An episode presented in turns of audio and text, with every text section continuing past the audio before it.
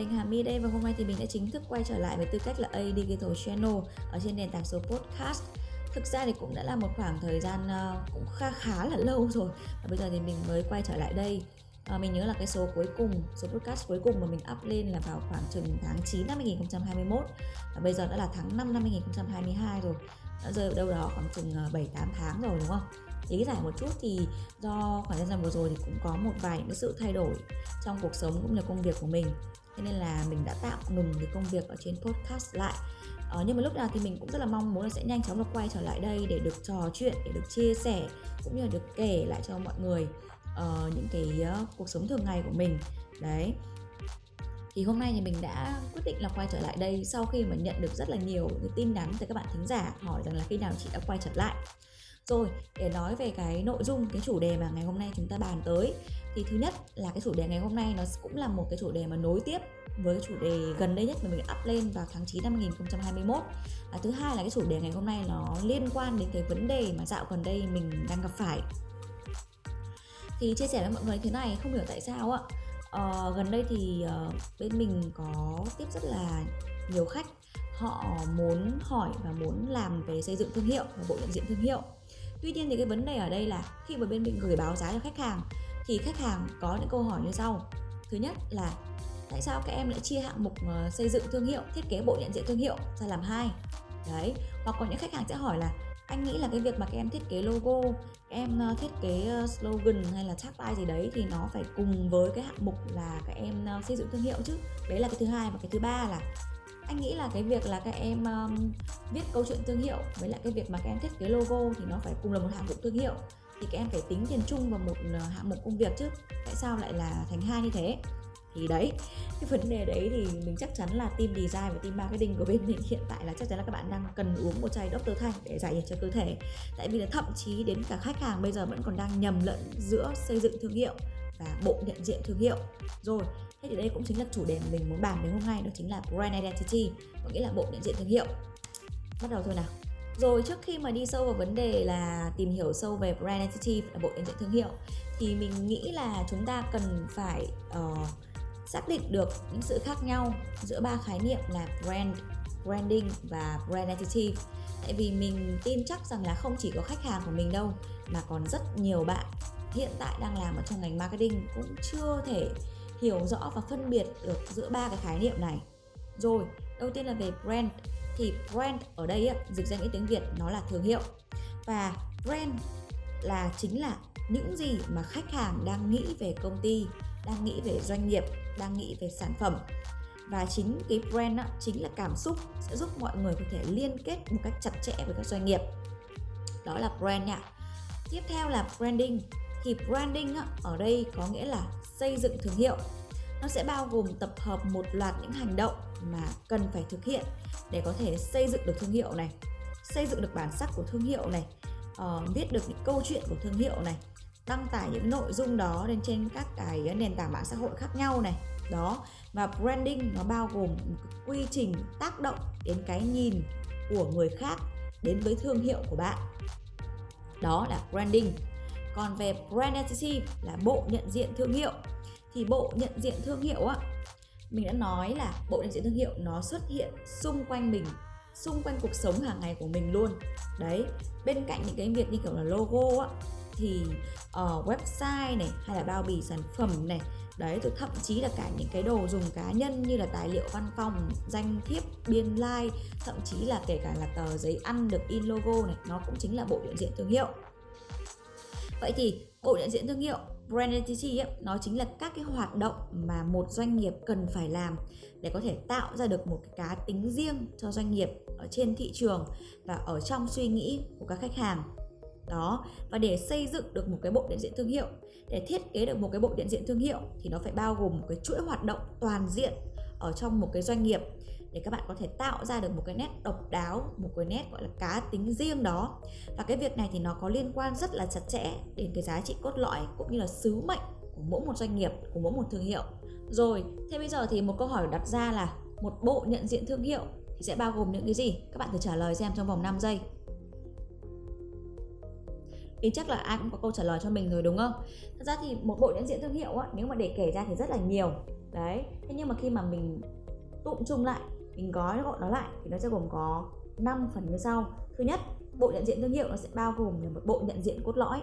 Thì bộ nhận diện cốt lõi ở đây á, nó sẽ bao gồm là tên thương hiệu này bao gồm là slogan này hay bao gồm là logo này. Đó. Thứ hai đó là nhận diện thương hiệu doanh nghiệp. Thì nó sẽ bao gồm là danh thiếp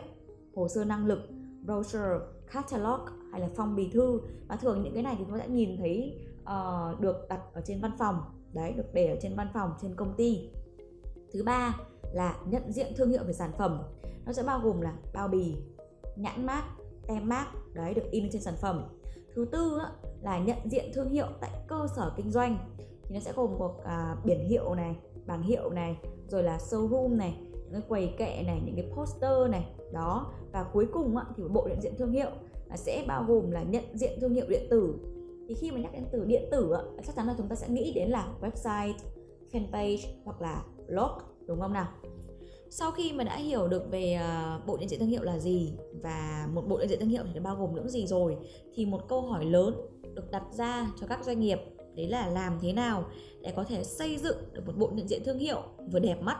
vừa độc đáo, vừa cá tính mà lại vừa phù hợp với cái hướng đi, với cái hướng phát triển của một doanh nghiệp. Thì theo ý kiến cá nhân của mình á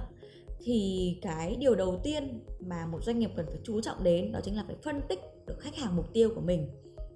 Để mà một doanh nghiệp có thể tạo được ra một cái mức lợi nhuận cũng như là có thể ngày càng mở rộng, ngày càng phát triển được cái phạm vi hoạt động của mình ấy, thì cái điều quan trọng nhất, cái điều số 1 mà mình lúc nào cũng nghĩ đến đó đó chính là phải nhắm đến đúng mục tiêu, nhắm đến đúng cái nhóm đối tượng khách hàng của mình tại vì sao? Giả sử như một doanh nghiệp bây giờ mà bán những cái sản phẩm mà liên quan đến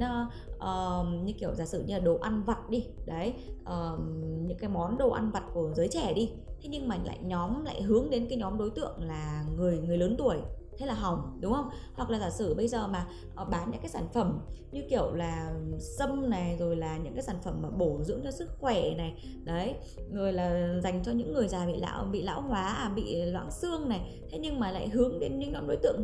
mới lớn 15, 16 tuổi, 20 tuổi, 25 tuổi thì chắc chắn là cũng hỏng bét rồi đúng không? Vậy thì phải nhắm được đến đúng nhóm đối tượng mục tiêu thì từ đó mới có thể chuyển đổi họ thành khách hàng của mình được và bằng những cái hiểu biết của mình, bằng những cái kinh nghiệm của mình. Đó, mà đội ngũ nhân viên trong một doanh nghiệp cần phải tìm hiểu thị trường một cách kỹ lưỡng, từ đó thì mới phân biệt được những cái đối tượng mục tiêu thông qua những cái đặc điểm như kiểu là độ tuổi, giới tính ờ, mức thu nhập này, lối sống này, rồi sở thích và thói quen hàng ngày của họ là gì. Thì từ đó, một doanh nghiệp mới có thể dễ dàng là xây dựng được ra một cái bộ nhận diện thương hiệu của mình, phù hợp để có thể đánh đúng được đến với những đối tượng của mình rồi cái yếu tố thứ hai á, đó chính là nghiên cứu về thị trường. Thì nghiên cứu về thị trường thì là đúng rồi thì là điều đương nhiên rồi xem là thị trường à, cái nhu cầu thị trường ra sao này rồi là cái nhóm đối tượng à, nhóm khách hàng của mình như thế nào rồi họ quan tâm gì đến những sản phẩm của mình những dịch vụ ờ, của mình. Thì cái việc nghiên cứu thị trường là đúng rồi. Thế nhưng mà bên cạnh cái việc là nghiên cứu về điều kiện của thị trường á thì mỗi một doanh nghiệp cũng cần phải phân tích về các đối thủ cạnh tranh và chiến lược thương hiệu của họ thật ra là bất kỳ một doanh nghiệp nào khi mà bắt đầu ờ, tung ra thị trường bán những cái sản phẩm về bất kỳ một cái ờ, dịch vụ gì đấy thì họ đều phải đi nghiên cứu về đối tượng cạnh tranh của họ hết. Phải xem xem là uh, có bao nhiêu đối tượng cạnh tranh với mình. Đấy rồi là trên một cái địa bàn như thế thì có bao nhiêu đối thủ cùng cung cấp một cái sản phẩm cùng cung cấp một cái dịch vụ như mình. Rồi là cách mà họ quảng cáo cái sản phẩm của họ như thế nào cách mà họ tiếp cận với khách hàng của họ như thế nào thì bất kể một doanh nghiệp nào khi mà bắt đầu uh, ra mắt trên thị trường là họ đều phải tìm hiểu về đối thủ cạnh tranh của mình hết. Vậy thì cái việc ở đây á, là doanh nghiệp cần phải hiểu được cái cách mà đối thủ của mình tiếp cận với khách hàng như thế nào. Đấy họ quảng cáo cái dịch vụ của họ như thế nào cái chiến thuật cái chiến lược tiếp thị và thiết kế thương hiệu của họ ra sao. Từ đấy thì doanh nghiệp mới có thể đúc rút được ra là à mình cần phải làm một cái gì đó nó độc đáo hơn về bản chất về tính cách mà mình còn cần phải làm một cái gì đấy mà nó phải mang lại lợi thế cho mình mang lại cho mình cái ưu thế hơn trong một cái môi trường cạnh tranh mà có quá nhiều đối thủ như vậy. Yếu tố thứ ba ở đây á, nó liên quan trực tiếp đến nội bộ của doanh nghiệp. Nó liên quan trực tiếp đến cái sự nhận biết trong cái đội ngũ nhân viên của một doanh nghiệp. Thì đó chính là hiểu rõ về thương hiệu của bạn. Trong cái quá trình mà nhận diện thương hiệu mới bắt đầu á thì nó phải có sự hiểu biết cũng như là có sự phân tích vô cùng là chuyên sâu của thương hiệu.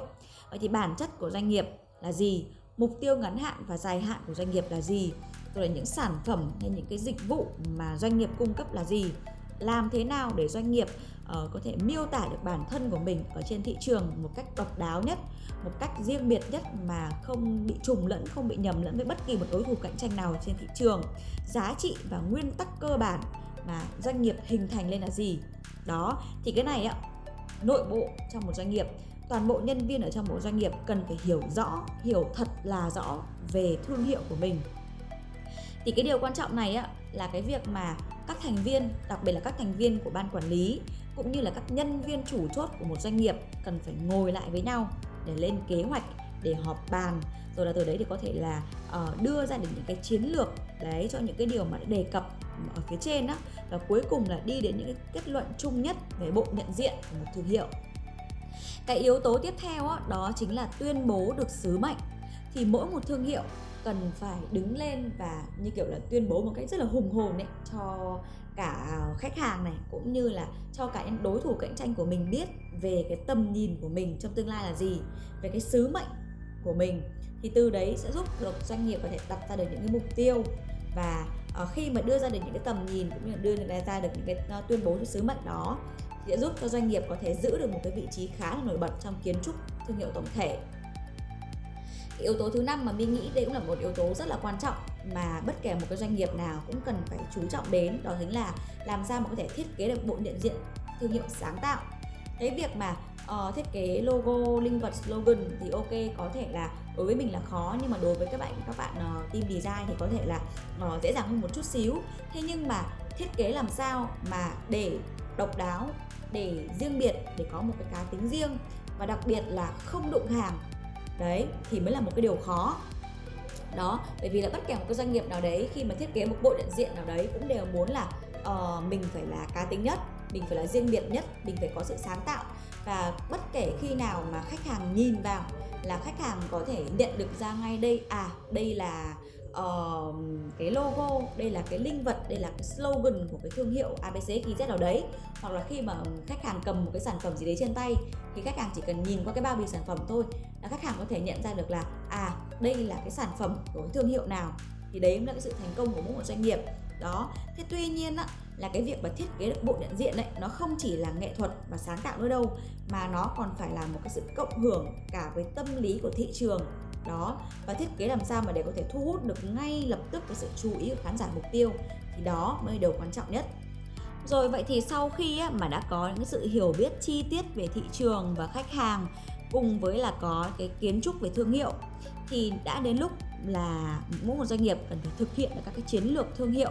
bằng cách là triển khai qua các kênh truyền thông như là PR này, phương tiện truyền thông xã hội này, truyền thông doanh nghiệp này, rồi là quảng cáo trên truyền hình, quảng cáo in, tham gia trong các cái sự kiện giúp truyền thông thương hiệu đến với thị trường và nhắm được đúng đến với những đối tượng ừ, mục tiêu. Bởi vì là khi mà bạn uh, uh, thiết kế được ra một cái bộ nhận diện thương hiệu nào đấy hoặc là bạn đã có một cái sản phẩm nào đó trong tay rồi thế nhưng mà bạn cứ giữ mãi trong mình bạn lại không tung ra thị trường bạn lại không giới thiệu đến với mọi người thì những cái sản phẩm đó hay những cái bộ nhận diện thương hiệu đó nó vẫn chỉ là nằm mãi trong tay của bạn mà thôi chứ nó không đến được tay của khách hàng nó không đến được tay của người khác đúng không? Vậy thì đây chính là cái lúc mà các bạn cần phải thực hiện được các chiến lược thương hiệu. Đấy như mình đã nói đấy là uh, truyền thông như là PR này rồi là trên những cái trang uh, social media này. Đấy xong rồi là quảng cáo trên truyền hình đi quảng cáo in hoặc là các bạn có thể tham gia những cái event. Đấy những cái sự kiện giúp truyền thông thương hiệu của bạn đến gần hơn với khách hàng đến gần hơn với công chúng. Đó thì là cái yếu tố thứ 8 à yếu tố thứ sáu sorry mọi người là yếu tố thứ sáu nha. Là thực hiện các chiến lược thương hiệu. Rồi sau khi mà một bộ nhận diện thương hiệu được thông cáo ra ngoài thị trường rồi uh, được đưa gần hơn đến với khách hàng mục tiêu rồi vậy vì thì cái yêu cầu tiếp theo á mà mỗi doanh nghiệp cần phải làm là cái gì? Đó chính là theo dõi đo lường và điều chỉnh để chiến lược của thương hiệu. Đây chính là cái lúc mà các ban quản lý này các ờ, nhà quản lý của thương hiệu phải ngồi lại với nhau nha phân tích ý nghĩa và tỷ lệ thành công cộng với những phản hồi từ khách hàng bao gồm cả những phản hồi tiêu cực và những phản hồi tích cực. Nếu như mọi thứ mà hoàn hảo đi, có nghĩa là bộ nhận diện thương hiệu khi mà được đưa ra ngoài thị trường thì ai ai cũng khen ngợi, ai ai cũng tung hô là, ôi, nó đẹp thế, nó độc đáo thế, nó cá tính thế, mình thích cái bộ nhận diện thương hiệu này. Thì cái việc mà thương hiệu cần phải làm, đó chính là phải làm một cái việc gì đó nó vượt quá những cái mong đợi mà nó đã đặt ra, vượt quá những cái mong đợi, vượt quá những cái target mà thương hiệu đã đặt ra ban đầu. Tại vì sao? Nếu như khi mà đưa ra ngoài thị trường mà mọi người khen, mọi người tung hô rồi, thế nhưng mà cái thương hiệu đó vẫn cứ giữ mãi những cái điều đó ở một cái mức như thế, thì sẽ không bao giờ có một cái sự bùng nổ nào cả. Cũng không bao giờ có một cái sự, gọi là, khiến cho người ta phải, ô à ngạc nhiên là ô cái thương hiệu có thể làm được tốt hơn thế, làm được nhiều hơn thế đúng không? Và nhanh chóng thôi là cái thương hiệu đó sẽ bị chìm vào kiên lãng. Tại vì là kể cả là có tốt đến mấy, có đẹp đến mấy thì rồi cũng sẽ có những cái thương hiệu khác làm được một cái gì đó nó tốt hơn, nó độc đáo, nó cá tính riêng hơn. Thì nếu thương hiệu mà không thay đổi và không làm những cái việc gì mà nó vượt quá với lại những cái sự kỳ vọng mình đặt ra ban đầu, thì mãi nó chỉ dậm chân ở một chỗ thôi. Còn nếu như có bất kỳ những cái sự sơ hở nào, thì thương hiệu đó cần phải nhanh chóng sửa chữa và tùy chỉnh theo những cái động lực của thị trường và thị hiếu của khách hàng như mình đã chia sẻ ở phía bên trên á, thì một nền móng vững chãi chính là điểm cốt lõi giúp cho mỗi một thương hiệu có cơ hội cũng như là có khả năng để trở nên lớn mạnh hơn trên thị trường. Tuy nhiên thì ngoài 7 cái yếu tố mà My đã kể ở phía trên á, thì mỗi một doanh nghiệp cũng cần phải lưu ý thêm 5 những cái đặc điểm ở dưới đây để có thể là có một cái bộ nhận diện thương hiệu thành công. Đầu tiên đó chính là sự độc đáo và khác biệt.